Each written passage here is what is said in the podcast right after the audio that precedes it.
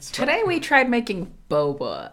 Instead of boba, it just turned into slime. Yeah, but like not gross slime, but like you know, like the cool slime that like you kind like That you can when walk you touch on it, it. it's Yeah. solid, but whenever you hold on, like when you're not holding it, it's liquid. yeah, So that was fun. Maybe we'll learn a little bit more about that. yeah, but not right now. Hi, welcome to Earworm, I'm your co-host Mimi, and I'm your co-host Keagan.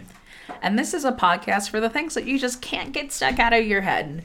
Yeah, so what do we have stuck in our head this week? Uh, you want me to go first or for you? Um, I think it'd be fun to go first. Okay, uh, take it away then. What do you have for us this week? Have you ever seen A Bug's Life? Yeah, yeah, we watched that the other week, right? Yeah. Okay.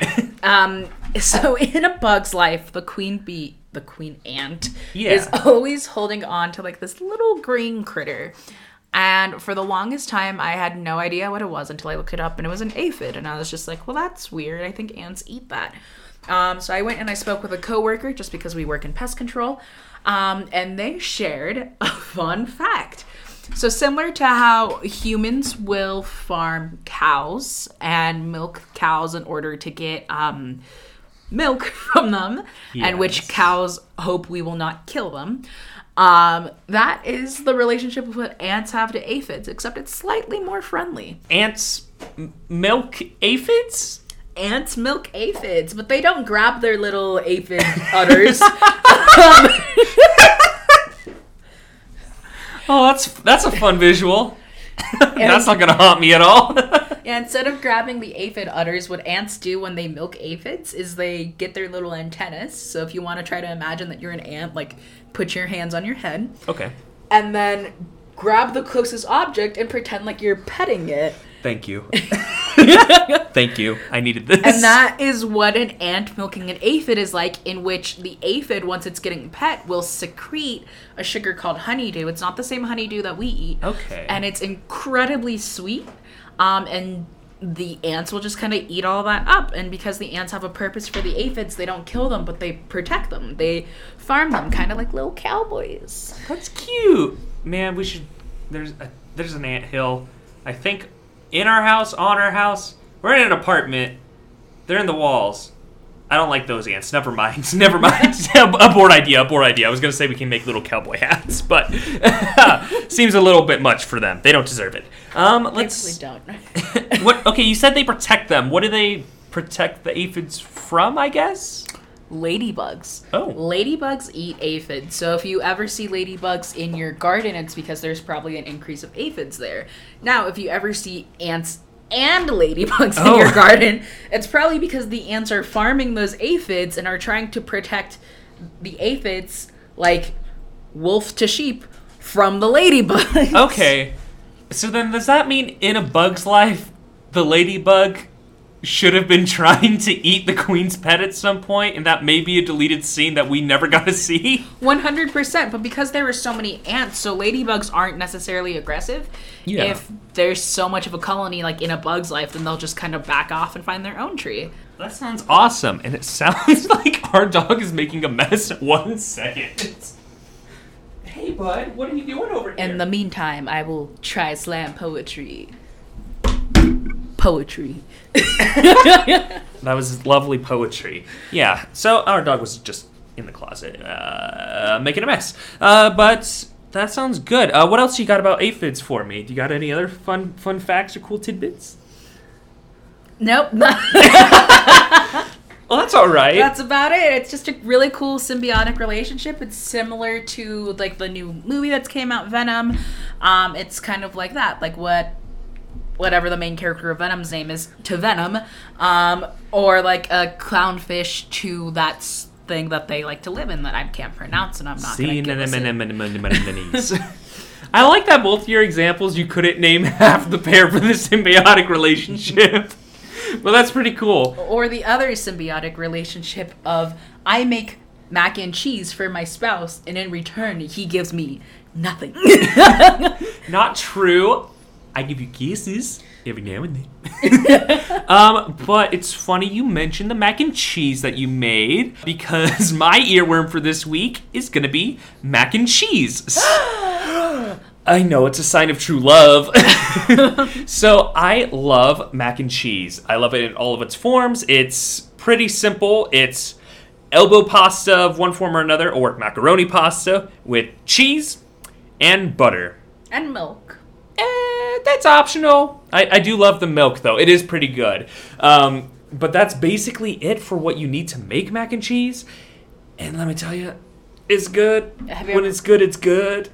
For his birthday, I stuffed it in a pie, just a nice thick mac and cheese crunch. Yes. because if there's one thing I love more than mac and cheese, it is pie. So I went on a little adventure on the internet, thank you, Wikipedia, uh, into looking into the history of macaroni and cheese. Would you like to take a guess as to when the concept of macaroni and cheese was invented?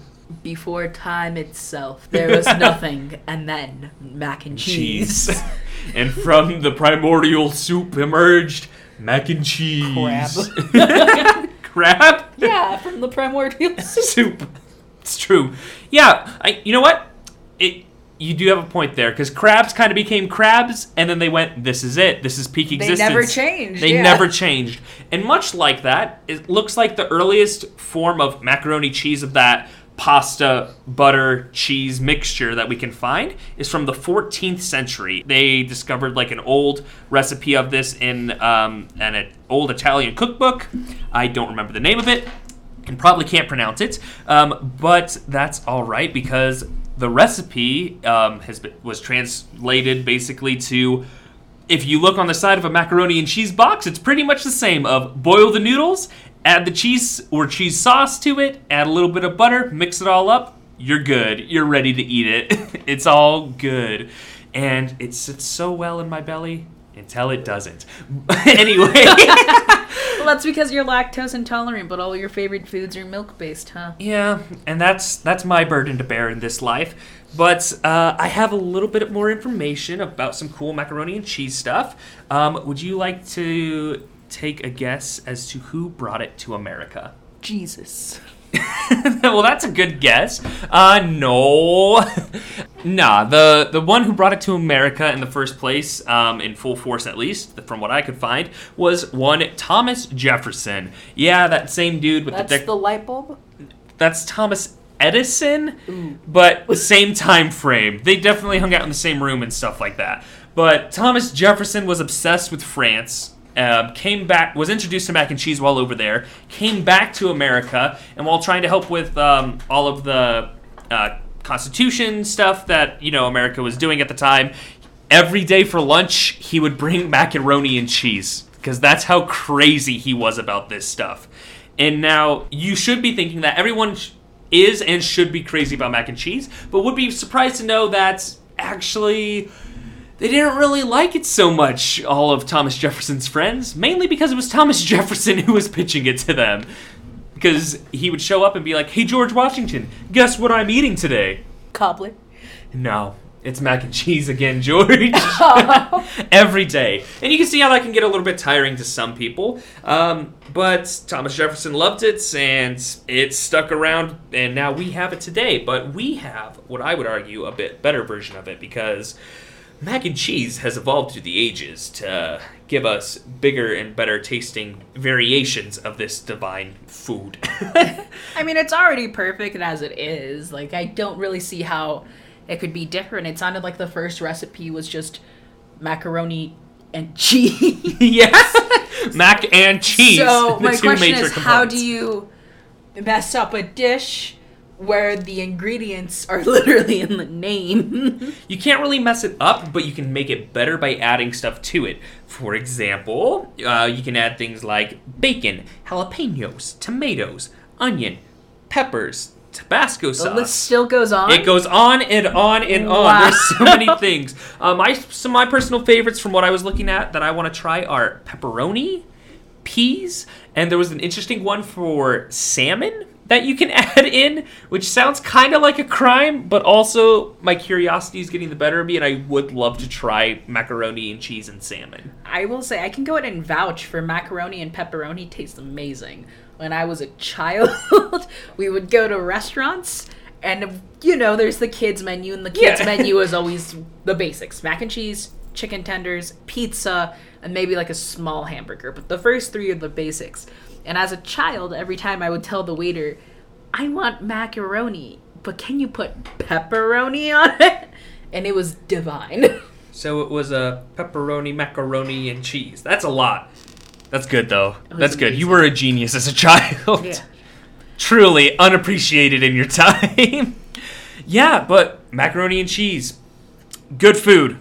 Good food. Only way I am I liked it better is because it's both a meal and a side dish. Uh, I like it when you make it a meal. Make it real heavy with that butter and cheese, and go ahead and put that baby in a pie. That's my favorite, and I thank you eh, for making that for me for my birthday. Every time you do it, it's amazing. All right. Well, I think other than that, was there anything else you wanted to bring up this week? No, I think that's gonna about do it for us here at here at Earworms. Uh, but in the meantime, uh, You can check out more of our productions at friendsfromfaraway.com, I believe. yes, We'll probably put the accurate link in the description. yeah, well, definitely will do that. Um, we do have a couple of other uh, podcast prongs in the fire, um, and uh, if you want to keep up to date with that news, just go ahead and uh, pay attention to that website. That uh, link will be in the description down below.